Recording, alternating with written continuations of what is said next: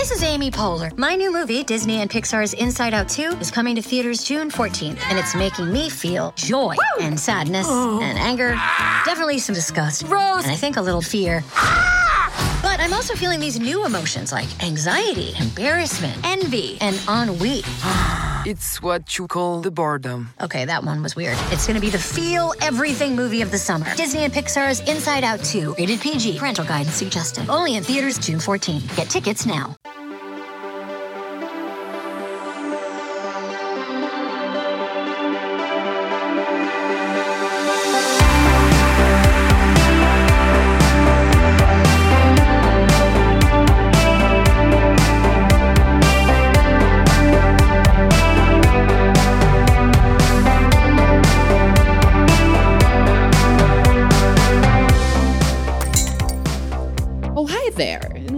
To You'll Love to See It, Fanbyte's movie review podcast styled after a delightful neighborhood video store.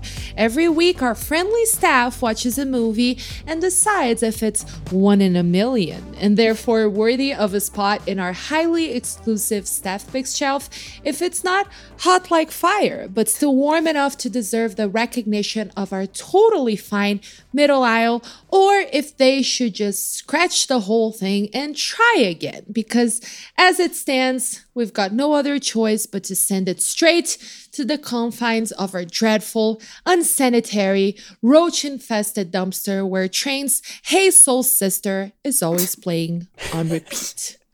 a true, a true version of hell, may I say. May I say.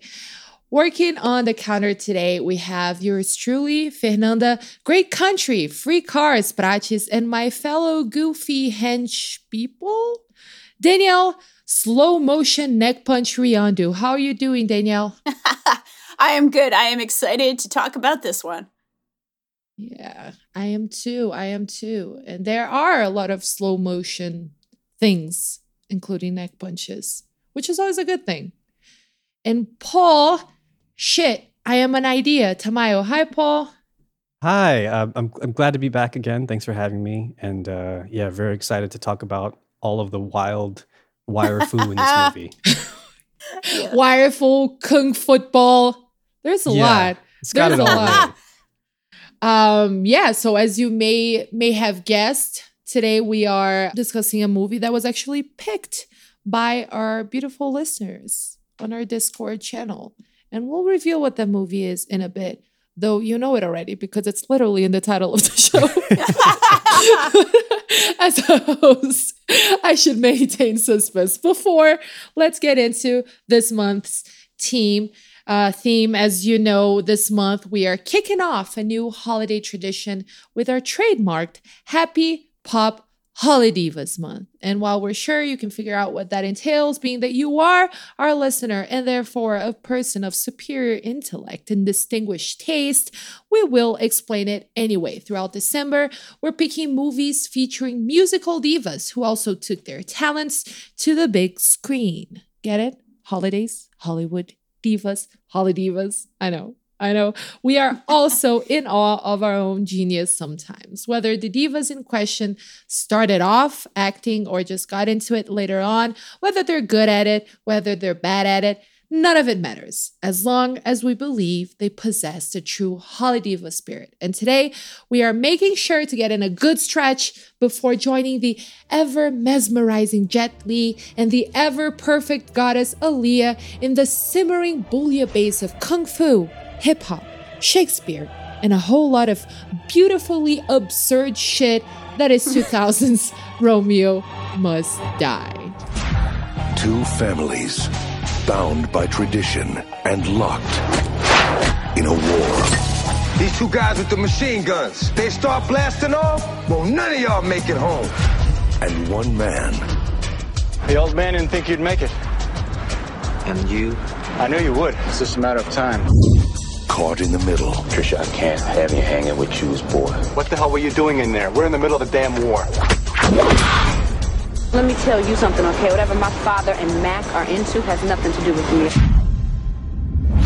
In a world of vicious rivalries and violent betrayals, only one thing is certain. Sorry, Romeo. I'm taking your most valued asset. Romeo must die. That was a mistake. For those of you who are new to what one Google commenter called the best movie ever, here is a brief summary of the plot.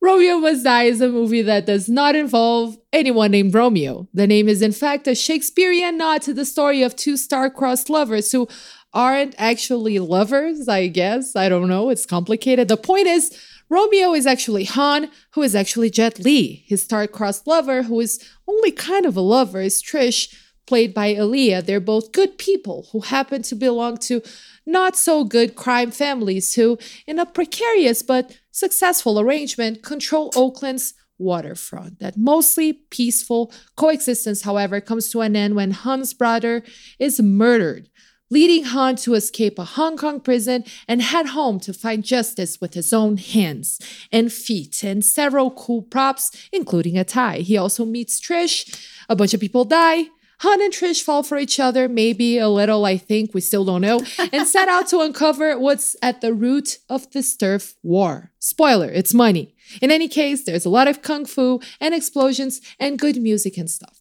So that's fun. And again, this was the Discord pick. Um, yeah. Good We job. did a good job. Yeah, we did job, a vote. the options. I must say, I was initially a little disappointed that we didn't go with Spice World, uh, Yeah. but it was a long shot. so, Sure, sure, sure. Yeah, yeah. and I am not disappointed anymore. We will get into it though. Before, uh, before we we go any further into this uh, cinematic masterpiece, however, we're gonna start with this this first segment where we set the scene. It's a spoiler-free part of the show. Uh, those of you who listen to us regularly know that that this is our uh, our first segment, and basically we're just going to talk a little bit about how we came in contact with the movie, and also in this case, since we're doing Holidivas Month and therefore focusing on our divas, our relationship with those uh, divas as well. So I guess we will start with you, Paul. What is your relationship with Romeo Must Die and, of course, with Aaliyah? So yeah, Aaliyah. Um, well, Romeo Must Die comes out in the year 2000 um, when I was 12 years old, and was kind of like the bullseye target demographic for a movie like this. Uh, having come up in the 90s and also kind of followed the career of Aaliyah and, and folks like DMX. And um, so I was very, very familiar with Aaliyah. My, my older brother was absolutely in love with Aaliyah. Nice. Had posters all over the room, had all of her singles, tapes, CDs, and like any magazine he could get his hands on, he was just like reading and learning more about Aaliyah. So she was also another artist in, in heavy rotation in the Tamayo household, which uh, I'm very, very grateful for to my brother George. Shout out to George. Um, and DMX too. DMX was also another huge, huge influence for us growing up. Um, obviously, born and raised in New York, uh, re- kind of really came up during that, you know, quote unquote golden era of hip hop, especially in the 90s. So, like, a lot of it, it, it this movie kind of threads a lot of interesting, um, you know, needles through like parts of the culture that we came up with in terms of the intersection both of like hip hop and martial arts movies, which are uh, huge, huge in like certain communities, especially especially black and brown communities. Um, so like I mean, like literally part of the inspiration for the new format of the show was like also heavily inspired by my trips with my dad and my brother to uh, a really small indie video rental shop in Queens that we would go and kind of browse the aisles of and return home with like dozens of Hong Kong cinema because my dad was a huge fan. So like this again bridged a lot of gaps for me, and and again it was like a movie that me and my friends would obviously kind of come to watch mostly on like DVD because you know mm-hmm. we were tiny baby children and mom and dad had to go drop us off at the movie theater and pick us up later. So this was something that had a long tail by way of the, the DVD, but also I guess at the time, I think the majority of my experience with it was just in relation to the single that came out of this, which is the the Try Again single with Aaliyah, which Yeah. was like kind of inescapable at the time. Yeah. Like, the, the music video was playing everywhere and it was just such a cool moment. I feel like in the same way that it was a very cool moment when you know uh, Chris Tucker and Jackie Chan decided to make a movie together. It was like, oh wow, what what a cool sort of like realization and finally like Hollywood understanding the you know the the sort of like popular culture at the time which which also is you know very much accelerated and rooted in like black american culture which is to say american culture. So mm-hmm. um yeah it, it, it this this kind of hit a lot of buttons at the time for for me and my friends and my family and um yeah kind of also just further cemented Aaliyah as this you know this triple threat of like wow she can she can really do it all. Yeah. And and what about you danielle?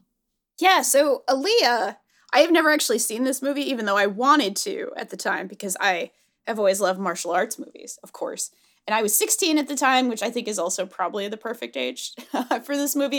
yeah, but for sure. sadly, I did not actually see it. But I do have a long-standing relationship with Aaliyah's music. Like that is the era I was in high school and I was learning to drive and I was getting my license. Like I got my license in the year 2000. And that meant oh, wow. putting the radio on. Aaliyah was hmm. on the radio. And so I associate Aaliyah's voice and her music and her like, you know, productions of Timbaland with like freedom, with going to see my friends, with being able to yeah, like yeah. go out and be not an adult yet, obviously, but like be more like an adult. And so just absolutely in love with her whole vibe, her voice, her music. Honestly, like probably more so than anyone else that we've looked at this Holidiva month. Um, Madonna hmm. later on in life, for sure, for me. But like Aaliyah was the person I was listening to at the time when her music was new and I was the right age to like actually appreciate modern music. So mm-hmm. absolutely, absolutely love her. I also just really love how down to earth her vibe is. Yeah, like, right. she's obviously like an amazing, insanely talented pop diva, incredible actress incredible, incredible talent. But she had such a down to earth vibe to her, just like an absolute like girl next door. She was cool, she was funny, she was chill in ways that obviously this is all like a, an image. I don't know, I did not know her yeah, I just to be clear, it's not like I actually knew her, but that would image, be an amazing like little side note. Yeah, I was actually friends yeah. with the Honestly, like I've never revealed revealed this before, but can you imagine? Oh my god. we God. were just discussing how you're a vampire with a, a thousand lives, and yeah, so this would not surprise. Yeah, you. would not surprise. I'm actually one the of queen your... of the damned. I am actually the queen of the wow. damned. Yeah, right. this was partially yeah, and Rice partially based. Uh, the late Anne Rice actually, as a matter yep. of fact, as yep. the time of this recording, uh, actually based this on you. That would not yep. be surprising. Based on me. It's true. It's true. it's so true. Uh, but yeah, just truly, truly just love Aaliyah and her her whole vibe. So, and it comes across really well in this movie. I'll just say that that like that vibe yeah. sells this movie. So yeah. I I will keep this brief because I'm the I'm the opposite. Like Paul, like you say, this was like really cater and sort of catered and sort of made for you.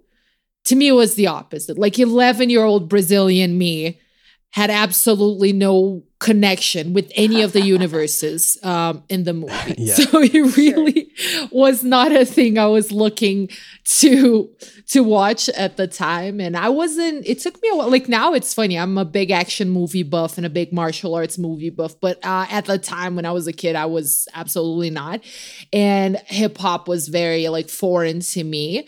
Um, so it wasn't really something that was part of my sort of like personal universe. And Aaliyah, unfortunately, um, and this is our second week in a row talking about horrible tragedies, but um, them's yeah. the breaks, unfortunately. Uh, I think it's Paul. He cursed. I'm kidding. He did yeah, not curse. it's all me. I'm so oh, sorry. No. uh, you are not. This is on our Discord listeners. So uh, we gave them options. And, you know, if we went with Spice World, the only tragedy is that Geri Halliwell is married to Christian Horner. So honestly, yeah. God, God. legitimately. Uh, but yeah, unfortunately, it's sort of my my my whole like the way I found out about Aaliyah was um, her death, uh, uh. obviously because it was so tragic and so widely reported. and I and the try again video, like you said, was just really everywhere, and it was on MTV all the time. So I I saw the video over and over, but without an emotional connection. And now, so many years later, right, like. I, I understand the legacy and the impact of Aaliyah just by the fact that she remains so mourned and that her presence, uh, she was so young, uh, she didn't really I think she only had like three albums. It's not a lot. And still like it was Yeah. such a an impactful presence um in hip hop and in music in general. So I think that just really is a testament to how powerful, how much of a force she was. But personally, not something that uh not someone that I had like that that connection that you or or or Danielle had with. But um and then, yeah, this was really my first watch of Romeo Must Die. And just reading the notes, because for you listeners, a peek into how the sausage was made. Uh, we don't talk about the movie a lot before, but we do have notes. And judging by the notes, I, I feel like we're gonna go all over here today. I'm very curious to see how, be good how we feel about this this uh, movie. So a brief warning before we decide to break out of prison and get started on our relentless mission for justice. This is the part of our show where shit gets real, meaning this is the part where we discuss details of the film, including specific aspects of the plot and characters, otherwise known as spoilers. So beware, listener, who has yet to dig into Romeo Must Die's world of deception and greed as we enter this next section as we start stripping it down.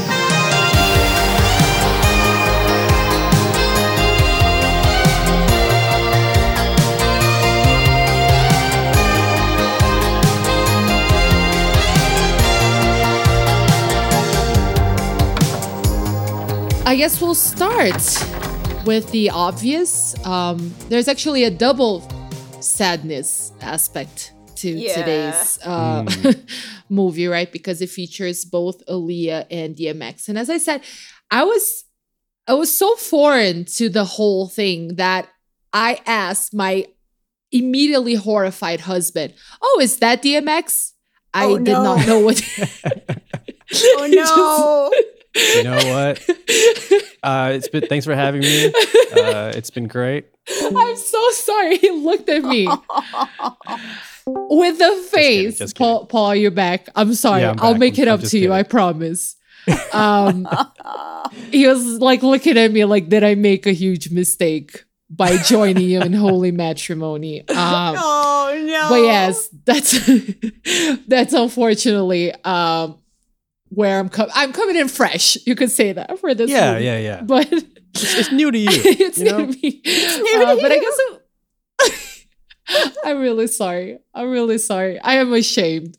Uh, but let's start with I think the obvious thing here, Aaliyah, as just a force in this movie. Honestly, Yes. like you can see, she's not a fully formed, I guess, actress, totally polished. Uh, but she was a newcomer. And like what stood out to me was just very much that idea of like raw talent and just like, right, like just somebody who the camera loves and who really Yeah. to me embodied this character of Trish, who's kind of like this sort of nice and pure-hearted in a sense character, but who's also really bold and, and, and independent and sort of spunky. So I, I wanted to hear from you. How did how did Aaliyah fare? How did the, what the impact did the person Aaliyah make for you when it comes to the movie? Yeah, Paul, you want to start? Oh yeah, sure. Um, yeah, and I, I think it, it's sort of similar to the thing we discussed for on last week's episode about Jennifer Lopez, and sort of like you mentioned that that magnetism that Aaliyah had, especially like with the camera and that sort of effortless charm that that Mhm. she just has. Like even when she's like. She, I mean, Aaliyah could be bored, and you could just point a camera at her, and it's like the Yeah. coolest photo you'd ever take in your life. Yep. And so she was just like naturally, you know, obviously beautiful, but just very like effortlessly cool. Mhm. Um, so it's hard to, and also a lot of her outfits in this movie are very like, you know, of the time, but also very much in her kind of style. Like, Mhm. I mean, it's hard to ignore the the sort of impact that her legacy has had, especially with like modern day uh, R&B artists. Like Mhm. I feel like low key we're living in a pretty golden age of uh, R&B artists who are directly inspired by Aaliyah with like Yeah. you know um, like Normani and like Tinashe and Mhm. and a, a- lot of folks a lot of folks who are who are like popular now who really rode that sort of like wearing shades and like the Tommy Hilfiger like the baggy pants and stuff like it looked so cool on her. So like anytime she's on camera and she's speaking it's just like it's almost like wow i'm so lucky that we got a chance to like hear her in her voice because i think up until then a lot of the image around Aaliyah was just like slow mo, like you know, music video shots with like really nice fades and like really elaborate sets and gorgeous lighting. And this was kind of like a chance to see her act natural in some ways, like Mhm. even Yeah. even just laugh, and which was such a like joy to watch. Um, so yeah, and and so I think a lot of that informs the performance because yeah, like the script is paper thin. It's it's not doing a lot to really give her uh, a lot of like depth and dimension. She she kind of in some ways almost feels a little too helpless and and um, I kind of wish they had given her character more obviously Yeah. but that's kind of where Jet, Jet Li is there to kind of fill in some of those uh, I guess missing components but um, yeah I think it's it's you know it's it's a it's a mixture of emotions but um, it, it it is also just so much fun to watch her on screen like it's just like I don't know. It's every she's so adorable in this role. Yeah. and um, Yes. yeah, it's it's also fun. Like her her scenes with Anthony Anderson, I think, are probably some of the stronger scenes because you could tell they were like legitimately having a good time. Like, Yeah. uh, there there's kind of this unscripted moment. I don't know if y'all caught it, but when uh, when he picks her up the first time in, in the um in his little like well in his jeep or whatever in his Mhm. l- Yep. big suburban or whatever it was. Um, he goes to close the door and she doesn't have her leg in. Yeah. She kind of jokingly remarks, It's like, "Can I really get my leg in?" first?" Yeah. yeah, it's really fun. So it, she, you know, th- you could tell they actually had fun on set. So, you know, for the most part, Mhm. and uh, it definitely is, is translated in her performance. And um, also, she just like she carries a lot of those scenes with Jet Li. Jet Li, I love you again. the Tamayo family, big fans, big fans. But Yeah, yeah. we understand, you know, we understand your English wasn't probably as strong as it is, probably, you know, today probably. But like, man, she really carries a lot of those like interactions because like, I I mean, I I kind of jokingly wrote in my notes that like there are times where it feels like just her natural ability to be charming and, and cute and cool at the same time is Yeah. like what carries a lot of that. And I feel like it's in the same way, like if I would have made a corny joke with Aaliyah and she laughed at it, I would have felt like the most interesting man in the world. you know? like, so she has that kind of ability to do that. All of Oh. us, right? I never imagined I'd Yeah. be like, I look at like a 23 year old and be like, I could never talk to this person because they're too cool. Oh. I mean, that's like half the, the Fanbyte staff. I'm like, "Uh, hi, uh, I also like that video game. Hello, fellow kids. How do you? How do you you do? do? That's absolutely me. Uh, and what about you, Danielle? We know we've we've established your your uh, undying love for Aaliyah. How did you feel about her as an actress in this? Oh, she's so good and so natural. And again, that chill vibe. Like she just has this chill fucking vibe, and she's so true to herself. Like she knows, and there's there's some. I don't think the script is great, but there is some attention paid to the sort of the politics of like how do you make it in this world, and folks of color having to make it in like non-traditional ways in a lot of ways. And I also just want to shout shout out Delroy Lindo, who goes so Yes. hard, Yes, a treasure. so hard, so fucking hard in Got this like movie. scoliosis from carrying this Like, movie. for Honestly. real, Yeah. for real, and their relationship is so beautiful because she does not approve of the non-legit stuff. She does not like what her dad does, but yet you you get a sense of like an appreciation. She knows she like was able to go to college and have certain things and like loves him so much, but still doesn't approve of what happened, but still understands the complication of what was going on. Like there is a lot of weight there, and there's a lot carried by these performances. That again, the script is not doing enough work, I don't think, to fully sell it, but I see what they were going for and I appreciate it. And like, again, like, she is just so believable in this role. And she is just a person I want to hang out with. Like- Like, she's the coolest person in the world who's also really sweet and chill and down to earth and like will make dancing with you at a club seem comfortable even if you're very uncomfortable. Like Oh, she's she's Yeah. she's so hot. She's so hot. She's so unbelievably hot. But yet she's so cool about it.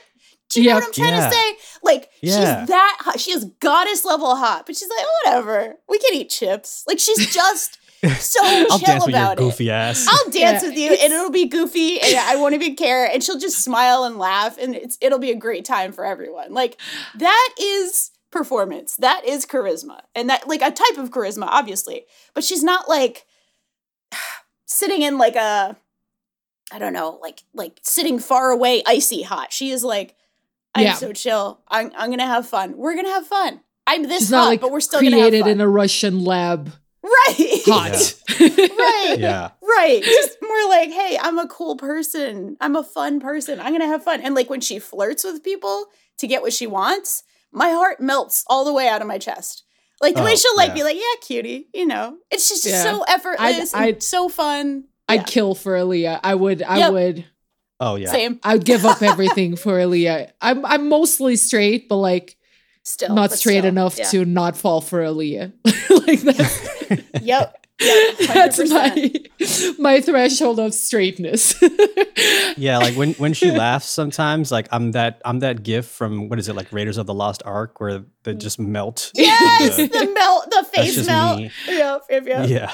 And I think her energy is uh, obviously different, but to me, it kind of reminds me of as we were talking about last week with J Lo, uh, just like uh, the the smile and the sort of like warmth just comes Yeah. out. Even though Ali is like cooler, like I said, I would be very intimidated to talk to her. Oh, It'd be like Yeah. Oh, I'm yeah. just I don't have the proper attire to I Yeah, don't know I'm the sorry. dress I'm so code sorry to address you, Leah, properly. So, um, but yeah, one one other thing though, since we're talking about Jet Li, I also established that this is a Jet Li friendly show. Uh, there shall be no Jet Li slander today. Uh, I personally love him in this movie because I think he's just the right amount, also like goofy and silly.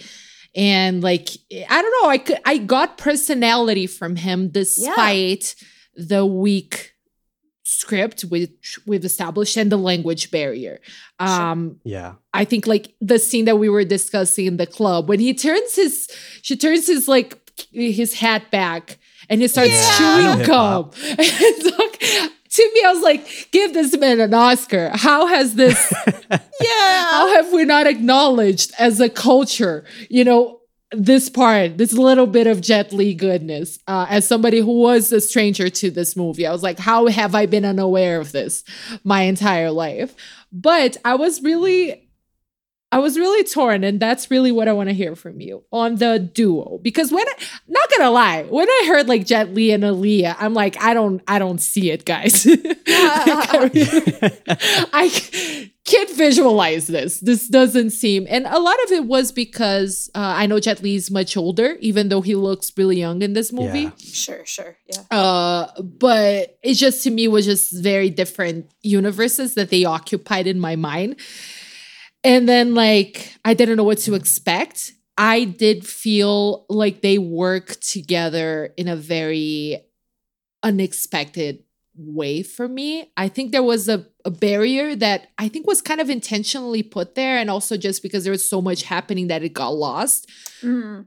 Mhm. But I ended up seeing, I don't know, I, I felt like there was chemistry there and I felt like they worked together and I caught myself like I, I don't know like enjoying their their time on screen together in a way that I really wasn't anticipating. And I wanted to hear from you. I guess Danielle, what do you what do you what are your thoughts on the Jet Li Aaliyah duo? Yeah, I, and it honestly works for me. And like again, I realize this is two weeks in a row where, and I and I've you know I've admitted so many times in this podcast I'm not hetero enough to understand things, but like two weeks in a row, like last week with with Chris and Selena, I got it and I loved them Yeah. together. And here and now as well, I get it and I love them together. And I think it has to do with like there's an appreciation here that they both have a different energy, but they both appreciate each other's energy. Mhm. I might be like reading a little too much into it, and you know, forgive me if I am, but they both meet in the middle of goofy and sweet. Like they're Yeah. both really hot in different ways. He's a hot martial arts star who can do anything, and that's inherently hot. Again, not hetero, but understand it. I get it. I see it. and she Yeah. is uh, a living goddess, you know, in, in this movie, Mhm. who is also very down to earth and like very, very chill. And like they can meet in the middle with like, hey, you know what? We have some cultural differences. Who cares? We're gonna have fun. We're gonna dance. We're gonna go to Silk's Casino. We're gonna have the dorkiest dance in the universe, and it's gonna be great. I'm gonna impress you with kung fu football, and I'm gonna eat ice cream, and it's Yeah. gonna be great. Like they just meet so nicely in the middle of goofy and sweet and sexy that it actually really works for me. And I am a little sad. Spoiler alert. I am a little sad that we didn't get a little kiss at the end there. Like a, Oh, you know, yeah. like I'm a little sad that the Yeah. Original ending of them kissing was was not included because it's like it doesn't even mean that they're together forever if they kiss. It was just sort of like I think they earned it at that point. I think they do have chemistry and they're there for each other. And it's like, yeah, if they're interested, that's awesome. I can see it and I like it. Yeah, I, I think I think it's like yeah. I mean, I echo those sentiments, you know, completely. And I, I think it, unfortunately, is another one of those cases of Hollywood kind of you know portraying certain folks in a certain way, especially like you know Asian men, Asian American men, Yeah. which is which is definitely changing. Mm, oh, Um, absolutely. And yeah. you know, Yeah, I hope it's so. de- it's definitely yeah.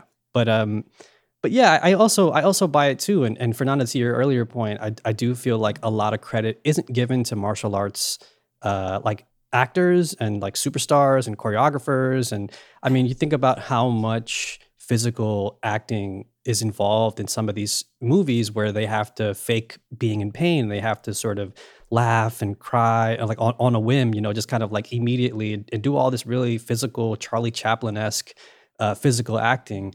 And I think a lot of that is in those scenes that we just talked about, where they're dancing on the, uh, you know, they're on the the dance floor at the club, and, and they're doing this real cool kung fu style dancing, where it's like it, it you know, a lot of that has real ties to, you know, Hong Kong and, and martial arts films in general, where like you know, a lot of that beautiful choreography is essentially a dance, and I think Yeah. you know, um, a lot of that ability to be kind of uh, on your toes and and sort of um, emote in certain interesting ways without saying stuff is a lot of his performance Mhm. and uh, and you, you could tell their chemistry was was was pretty real like I, I I got the sense that when the cameras cut they would they were probably really like friendly with each other and respected each other a lot because these were two people at the top of their game Mhm. essentially in, in their own fields. So yeah I could totally see the the chemistry between the two of them. And it, it, it is a huge shame that they cut the original ending after some corny ass focus groups were like no we don't want to see that which is you know it, which is a shame because I, I think you know that version of the movie could have been r- way more interesting. And it's it, it says a lot too that we could still see jet li as charming even after he like stalks Aaliyah and then like breaks into her home Honestly, is like, yeah. Yeah, that's my haven't brother and you're like oh yeah okay I hadn't even thought about it. I'm That's a good sad point. yeah I was like whoa my guy I need you to knock at least bruh That's true. Oh man, that aged poorly. You're right. Well, it- Yeah. the 2000s were a wild time. Uh, it was different on the on the kiss, I do want to read this little bit because Please. um yeah, I, I I was researching the whole kiss uh, situation. One thing, there was a Washington Post uh, story in which they were talking about a documentary called Slanted Screen, um, about Asian uh, representation in in movies, and they talked about this alternative ending, which was actually shot uh, in which Jet Li actually kisses Aaliyah. Um, and here's directly from that story. Uh, and Gene Cajayon, the Filipino American director of the 2001 film The Debut, the first uh, film film movie to be released nationwide in the United States, talks about the revised ending for the action movie Romeo Must Die, a retelling of Romeo and Juliet, where the arm. Well, that's one way of reading it. A retelling of the Romeo and Juliet. Right. yeah right. that's yeah. that's generous where the R&B star Aaliyah plays Juliet. da, da, da. The original ending had Aaliyah kissing Lee, a scenario that didn't test well with the quote-unquote urban audience. So the studio changed it. The new ending had Aaliyah giving Lee a tight hug. Says Cajayon, um, and I'm sorry if I'm butchering your name, Gene. I'm terrible with names. Mainstream America, for the most part, gets uncomfortable with seeing an Asian man portrayed in a sexual light. Um, and then in a, I also read from the the story on cheatsheet.com that Jet Li actually said something else on his website, and I clicked on it on a on a archived post, and it said, as regarding the kiss or no kiss situation, actually, it's not as complicated as people have been suggesting. It was not really a race issue or a Hollywood issue. Rather, regarding the kiss that was supposed to happen between Han and Trish at that end scene, the truth was we shot it both ways one with the kiss, one without the kiss, but the hug instead. Why did we finally decide not to use the kiss? Well, afterward, the entire film was put together with all the drama and tension in that last scene with Han's father. We thought it might be somewhat strange and awkward for Han to have just witnessed Chow's suicide than to come out and kiss Trish. Uh, thus, was decided that Han should take it slowly with Trish, do a hug first, and then maybe leading into a real relationship later. So it was not really a decision by the powers that be to prevent an interracial relationship from happening on screen. It just did not feel right for that moment. I don't know, uh, but it does make a little bit of sense. Not gonna lie. Yeah, I can see that. Yeah. I can see that. So I it's see it. I like- can see it. Yeah. I think it could be both, honestly. Um who knows uh the actual reason why the kiss didn't happen. I was a little torn because when I think about it, it's like, okay, do we need a kiss? Like, or does this chemistry and this relationship need to be essentially romantic to be valid and charming? Right? Right. Right. um or are we actually robbing us of something and and and, and if it was a white protagonist or a black protagonist ma- male protagonist with Aaliyah uh would that have been different so i think it's all valid questions and all valid things to think about here um yeah. Yeah. but the corny person in me kind of wanted a kiss not gonna lie Yeah. yeah. I think that's yeah yeah so i feel like the the chemistry between the two and, and the sort of like it's implied that they would get together in the end. So I, I guess we don't need it completely spelled out for us in that sense. And i guess i'm yeah totally i can totally see the the whole like yeah he just literally witnessed his father you know doing what he did. Uh so i eh, probably not in the the right mind frame to to do that but um, they both have a lot of trauma yeah. to unpack let's put it like Right. it's Yeah, totally okay absolutely. if they need time to focus on themselves for a little bit. exactly. Exactly. Yeah, for sure, for sure. I get that. I get it. So, you know, but it would have been cool to like, I don't know, have one more scene where they're like on vacation or something, you know what Yeah. I mean? And it's like or maybe there's peace in Oakland now somehow and they're they're both running a little coffee shop or something. Yeah. They, they just both went legit. Um but yeah, it, it's still kind of like a oh man, one of those one of those moments. Uh, or they're running her store together because Jet Li's not intimidated by Oh, Aaliyah's yeah. success. Exactly. Right. That's our ending for this movie. That's it. That's what everyone. it Yeah, is. that's Just it. decided.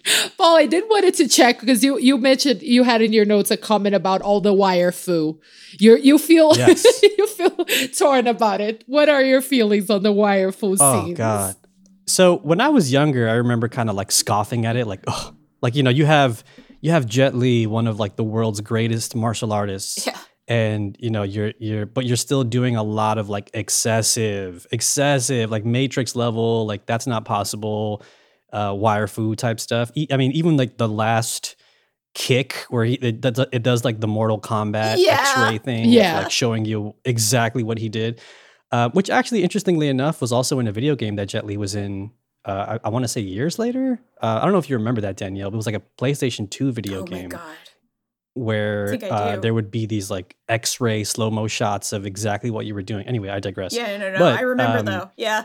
It's very off Yeah, its it was- it was like- the the X ray thing. It- it's very too th- like it ages the movie. Oh, yeah. Uh, Oh, yeah. very very very much. Oh, I I love it because I'm I dwell in Yeah. trash. I'm a trash raccoon. But oh, for sure. I think we I think we've established. I, I also love gar. I love mess.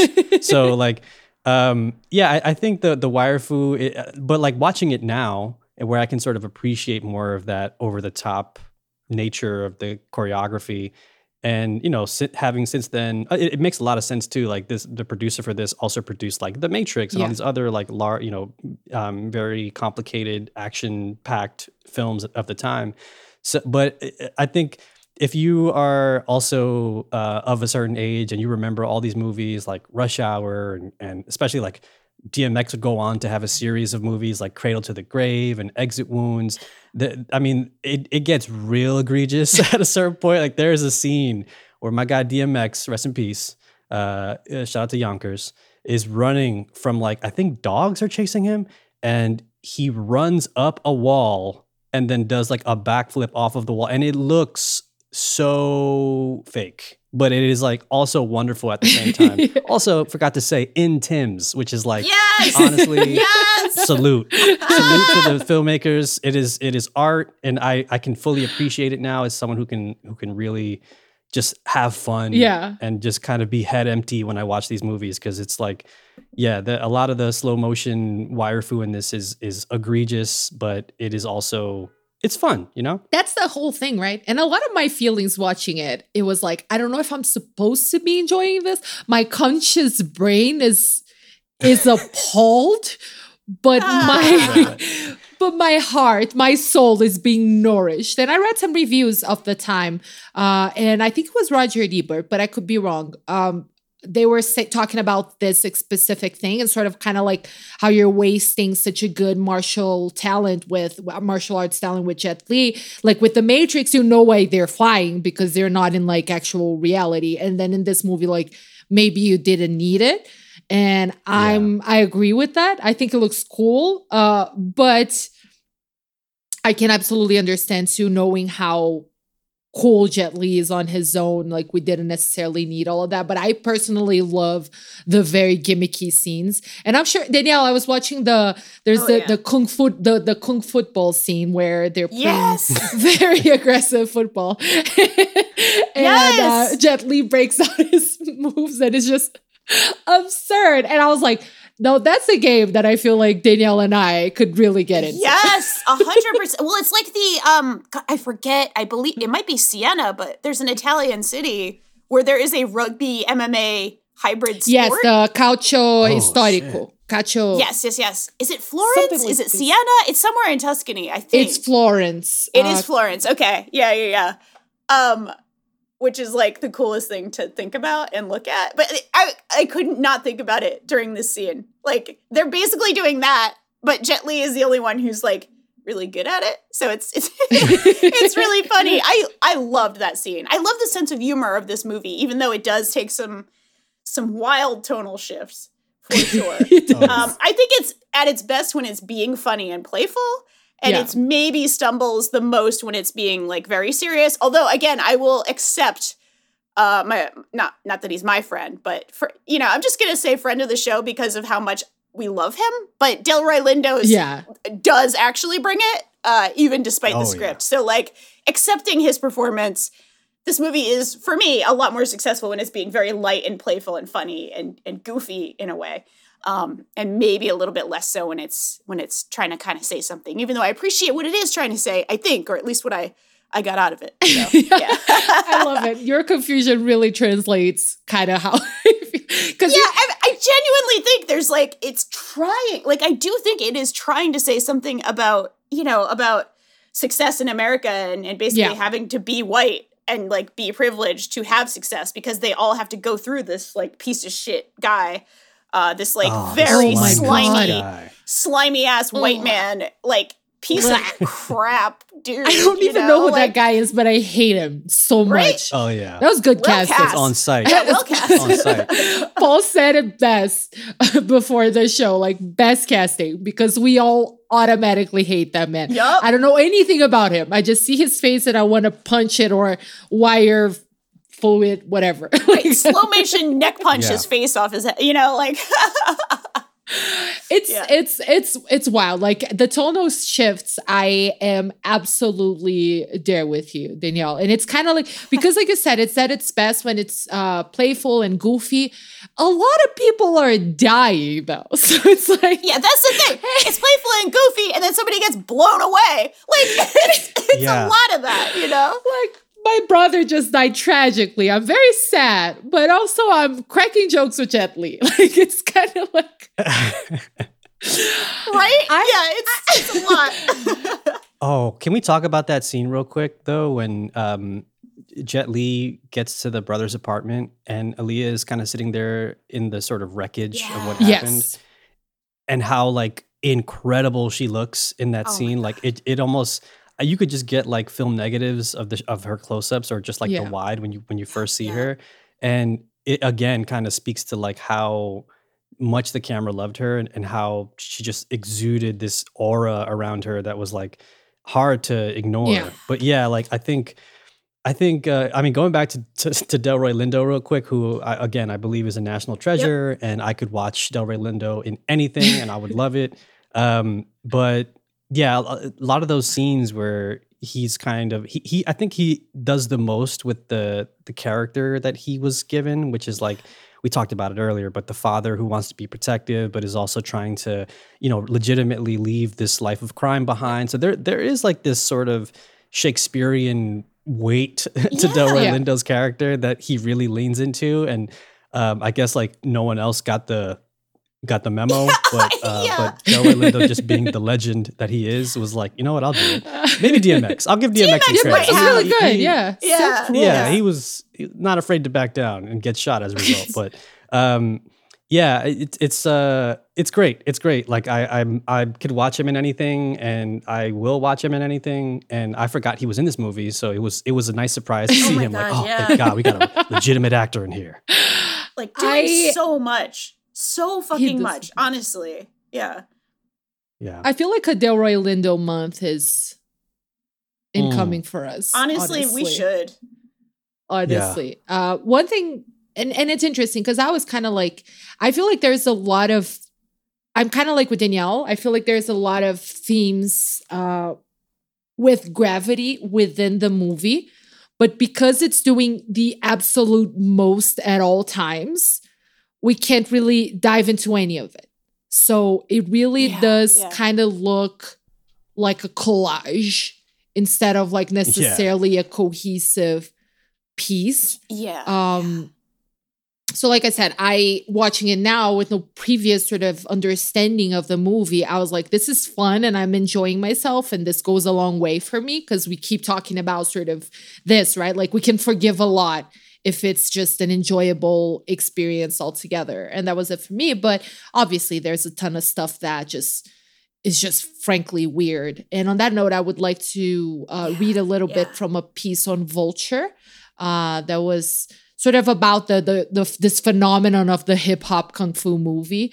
Um, and I thought it was just very interesting. The name was like the imperfect legacy of Aaliyah's Romeo Must Die.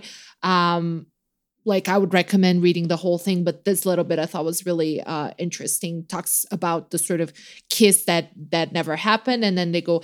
Uh, indeed, many scenes in Romeo left me flummoxed. The flashback shows Han and Poe as children escaping from mainland China to Hong Kong using a basketball as a flotation device, which honestly is a wild Right, scene. right. Oh God, I forgot about. I blocked that out. Your brain is protecting you, Paul. It's like you don't need to Yeah, wow. remember this. Thanks for digging that back up. I'm Yeah. really sorry. Thank Vulture.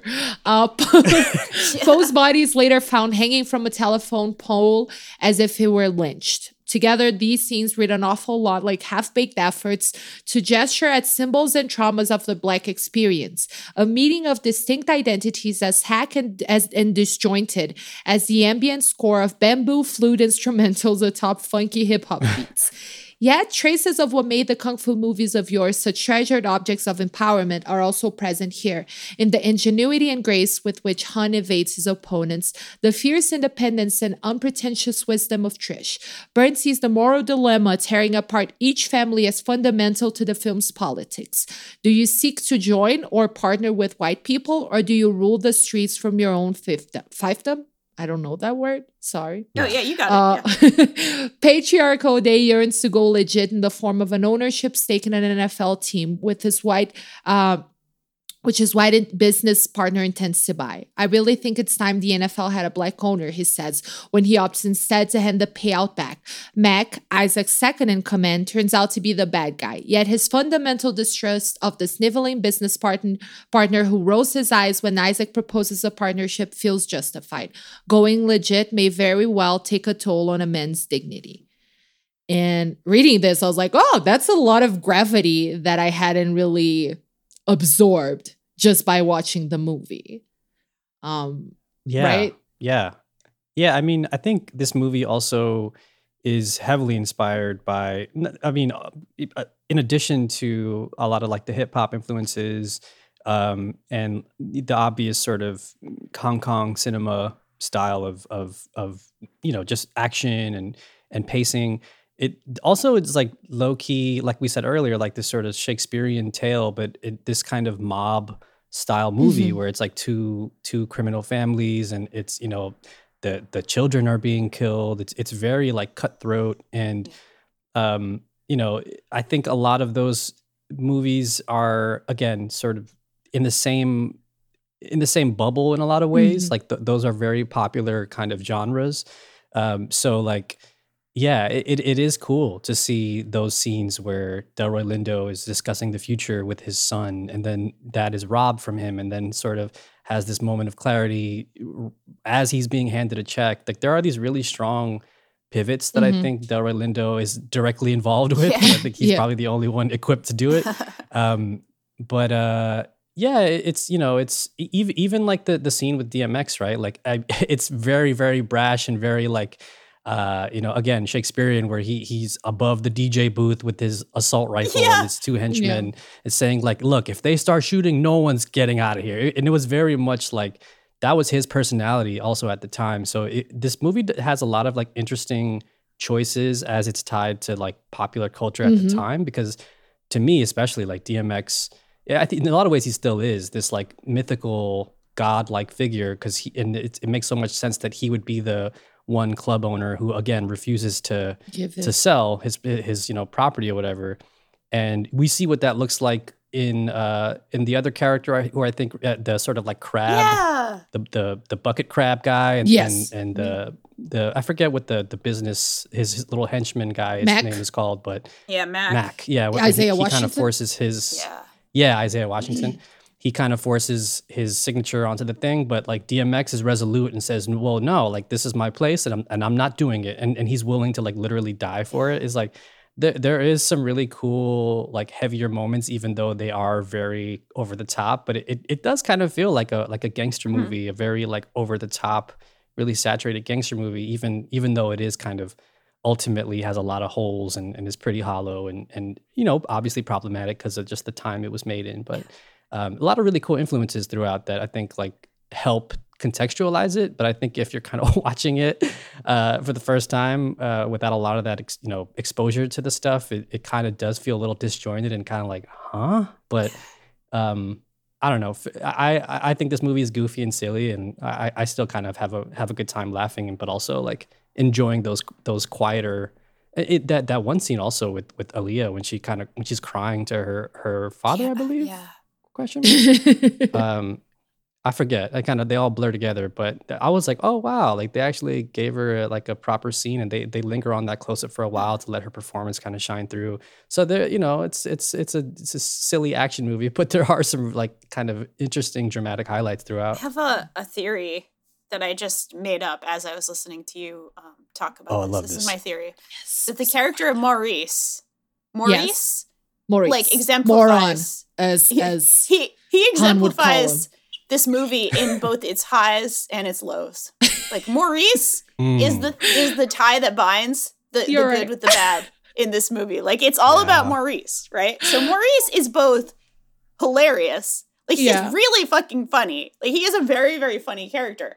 However, he's also like it, we also have another situation just like Wild Wild West where it's like some very not the best jokes are being hurled between like two people yeah. as they're having a fight, right? Like Yes. that sure does happen. It's like anti-Asian jokes and fat jokes are just like hurling across Yeah. and it's like oh, this is this is one of those elements that's like just does not play super well right now. Yeah. I don't know how well Mhm. it played at the time. Again, I didn't actually see it in 2000. I Yeah. you know, I obviously was less politically aware at that time too, so I don't know if I would have understood that, but it's like a very like oh yeah, this movie kind of obviously it's all about the the stars performances. So I'm not trying to say like oh it's not about that because that is I think the reason to watch the movie. But in terms of like the strength of the movie, it's all Maurice. It is goofy and funny and fun and that's great. But then when certain things are happening, it's like ooh this is ooh that's a little that's that's actually a very good theory. Yeah.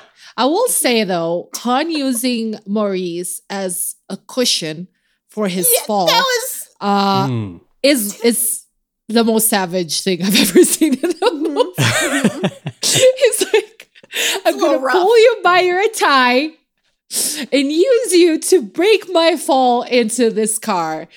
Nice little Jet Li doing this to Maurice. I was like, you know what?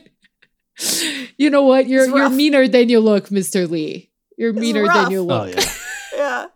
yeah. but I totally, I do think I, I do, I think it, it- you can really look at Maurice as sort of like the personification and representation of like the good and bad of the movie. Absolutely.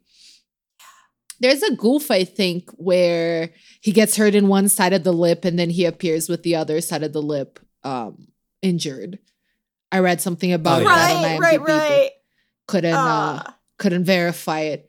Um, but that's all of all of it. I I think kind of like hinges on that, and that's sort of my general feel of it is that it's got a lot of it's got a lot of good. I've used Yes. the the friends beef trifle analogy before, I think. Uh. um, and I hate that this is my go-to analogy for so many things. but it's kind of like I don't know. The movie is like jam, cream, and beef in the middle. And like it's all good separately, but whether it works together, it's Yeah. it's really up to a personal taste, man. Like, Yeah. Joey yeah, Tribbiani you gotta liked be it. real hungry. I guess. yeah.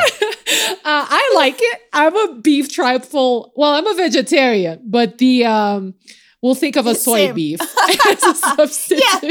A cauliflower steak in the middle, you know? Like, It somehow sounds Yeah. grosser with cream than an actual beef. Honestly, doesn't it?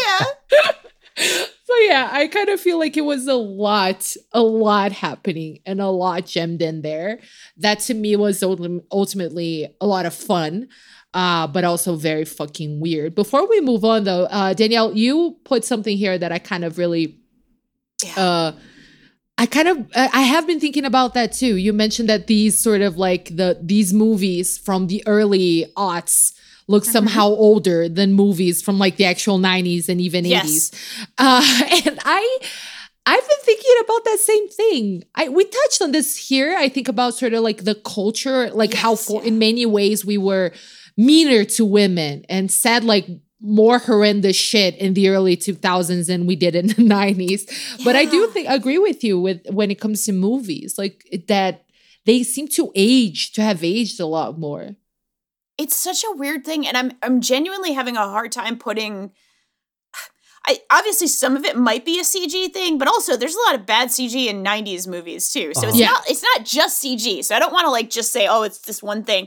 It might be just lenses, it might just be like color filters, it might just be, you know, like cinematography things that make Yeah. these early odds. And it's like for me, it's just I don't know why, but movies from 2000 to 2003, I'm just gonna say around that, look so much fucking older than a movie from 1992. I don't know why. Again, it's like it might legitimately just be cinematography techniques, Mhm. but like I watched the first Lethal Weapon like over Thanksgiving. That's a movie from the late 80s.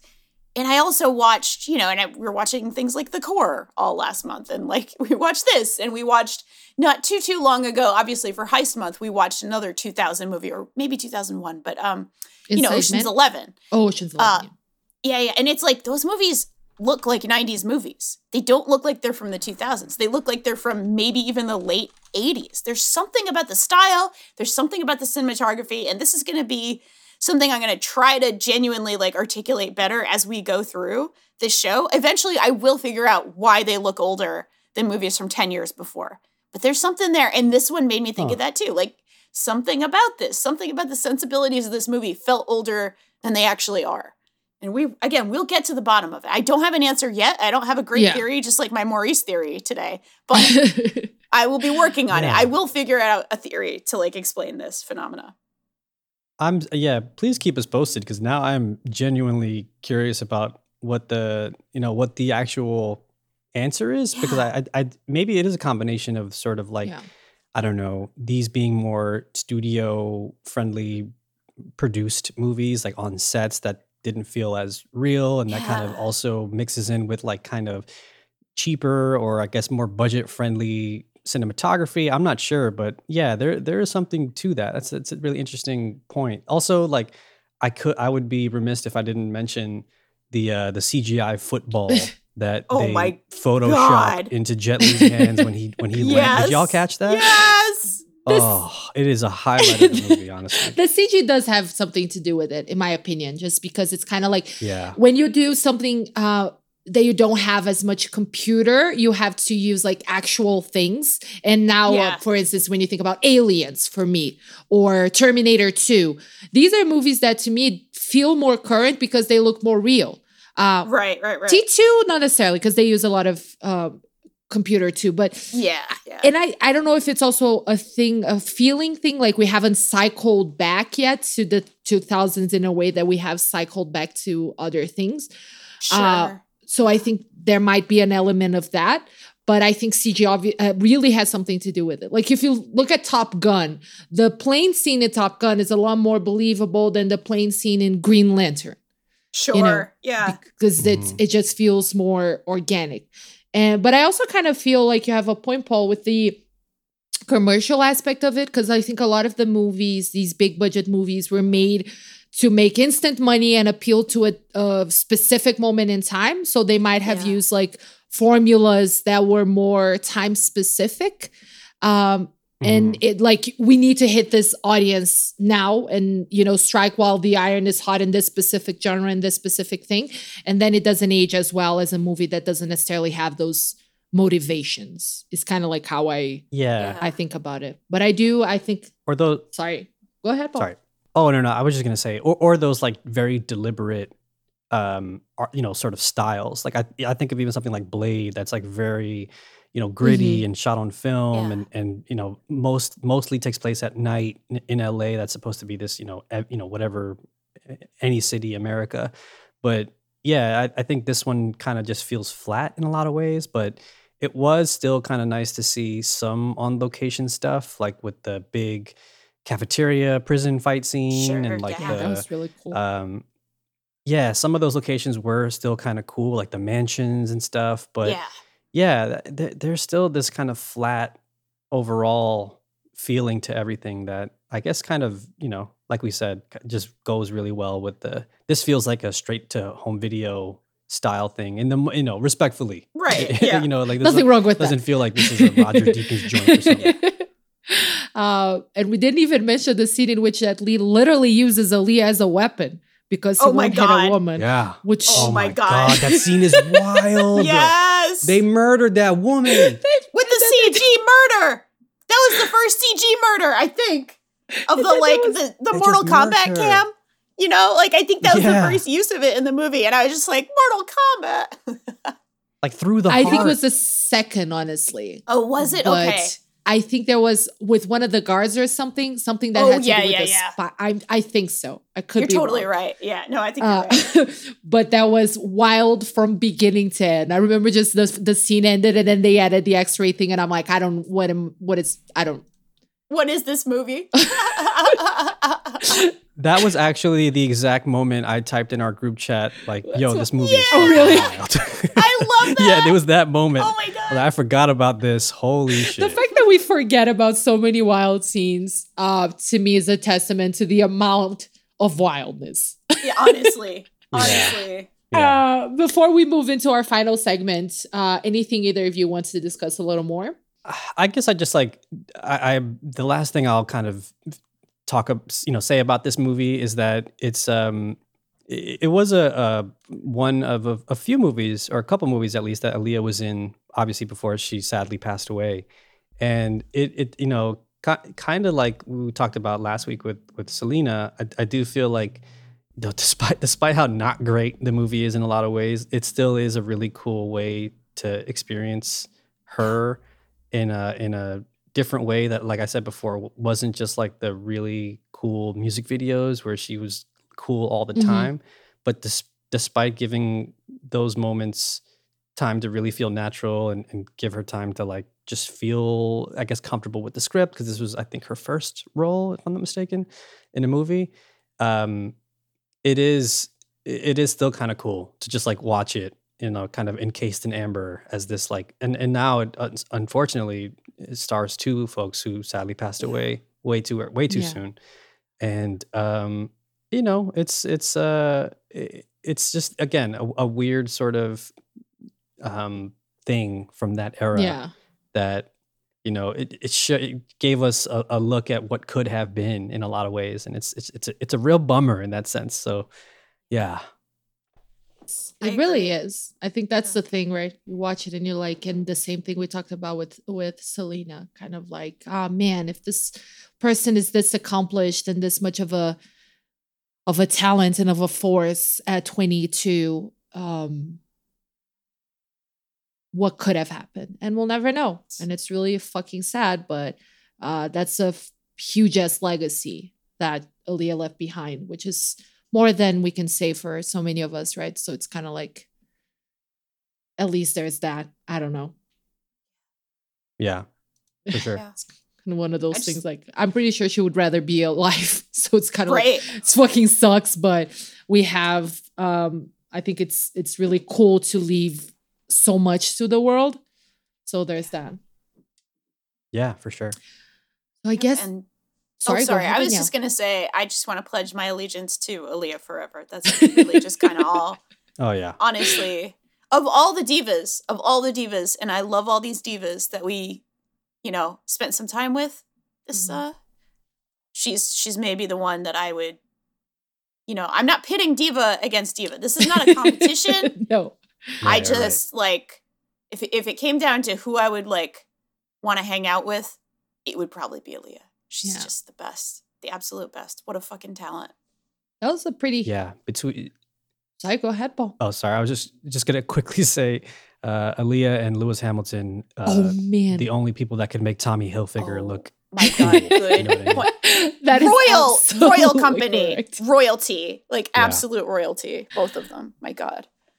Okay, so I guess that will settle it uh, for for this week's discussion and this month's uh, discussion as well. We covered a pretty cool group of divas here. Started with Whitney Houston, went to Tina Turner, then went to Madonna, then Selena, which was also J Lo. Yep, Uh, yes. So it was a double diva day, and now we finish. We wrap this up with Aaliyah. Pretty happy with our with our choices here, and maybe we'll have a Holidivas a month type two, uh, part two. Why not? I feel like Yeah. there's Oh my enough. God. Why not? yes. It's our shop. we, We, can do whatever we whatever want. want. Uh, within the legal limits of everything, because we are a legit uh business endeavor. Oh yeah. Okay, FBI men listening to us, we're doing everything by the book. We books. definitely don't sell bootlegs Not in us. the back alley. we do not, Not do us. that. No. and we do uh well we do play train's hazel's sister in the dumpster so that might be violating a law or two uh so who knows? Or a Geneva Convention or something. okay. Uh i guess now is as good a time as any to skip into our to to, to head kick to fly through wires into our final segment of the show. The segment in which we decide whether the movie at hand belongs in our staff pick shelf if it's going into our middle aisle or if it's hanging out with train in the dumpster. And wild wild west so far the only dumpster pick that we've had uh, in the dumpster out back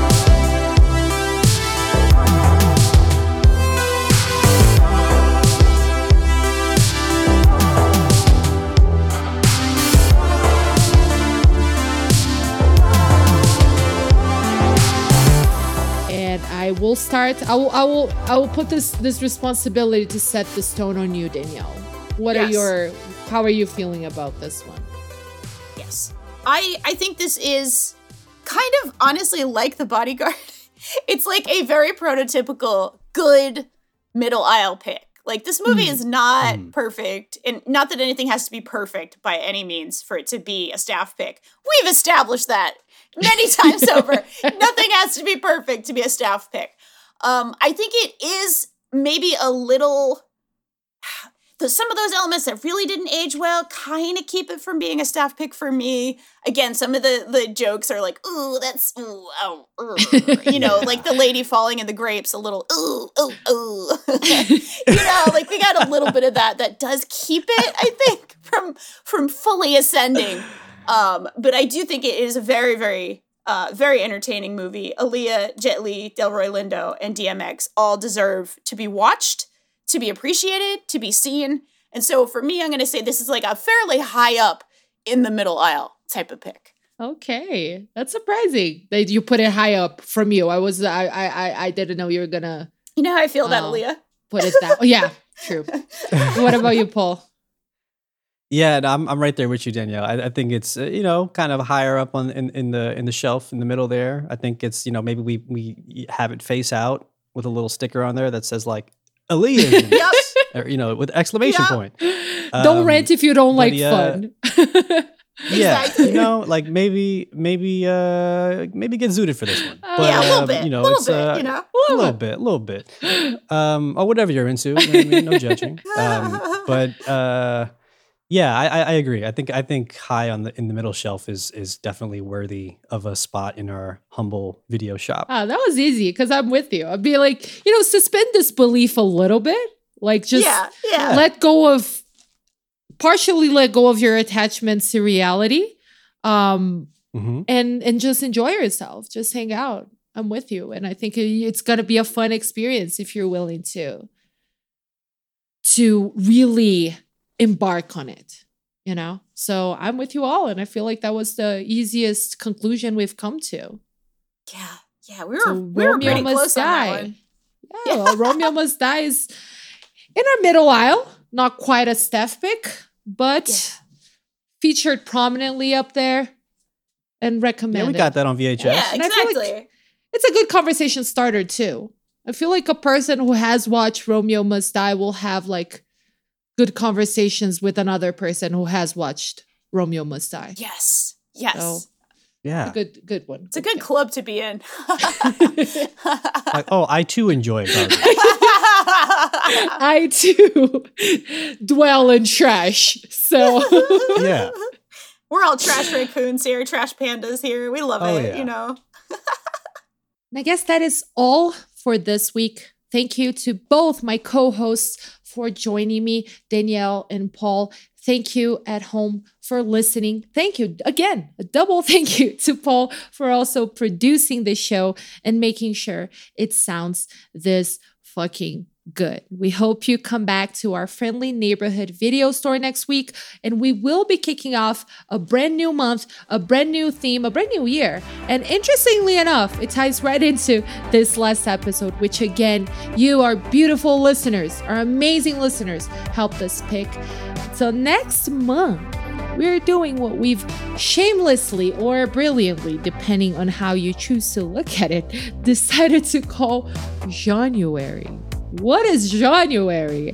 You might have guessed if you're a follower of this show and a follower of our very specific fandoms, but January is going to be our little homage to one Jean Claude Van Damme. I know, I know, we're brilliant, and we also cannot wait for for this one. We're so funny. I can't with us. Honestly, yeah. we're just we're just i'm in awe of us. I remain in awe of us. Uh, and i think you, you, you, listener as we've established you're a person of distinguished taste and intellect. If you can figure it out. But yes it's gonna be fun Until then, we'd love for you to join our movie club. Come by fanbyte.casa, join the You Love to See channel for news, updates, discussions, special events. We want to hear from you, so come on by. You can follow us at fanbyte.com uh, slash podcast. Follow us on Twitter at fanbyte media, Instagram at fanbyte. Danielle, where can people find you online? I am on Twitter at Danielle R.I. What's up, and you, Paul? Uh, you can find me at Polymayo, again, where I will be uh, putting YouTube links of really funny wire fu scenes that involve DMX. Yes! Amazing. Perfect. What better way to get your content? Uh, I am yeah. on Twitter at Nanda Prates, that's N A N D A P R A T E S underscore. Um, you can pretty much follow us on anywhere TikTok, at Fanbyte. And of course, on fanbyte.com and watch her streams on twitch.tv slash fanbyte. This will do it for this week. See you all next week and next year, actually. Next year. Next year. Happy New Year. Happy New Year for all of you. And until then, you'll love to see it.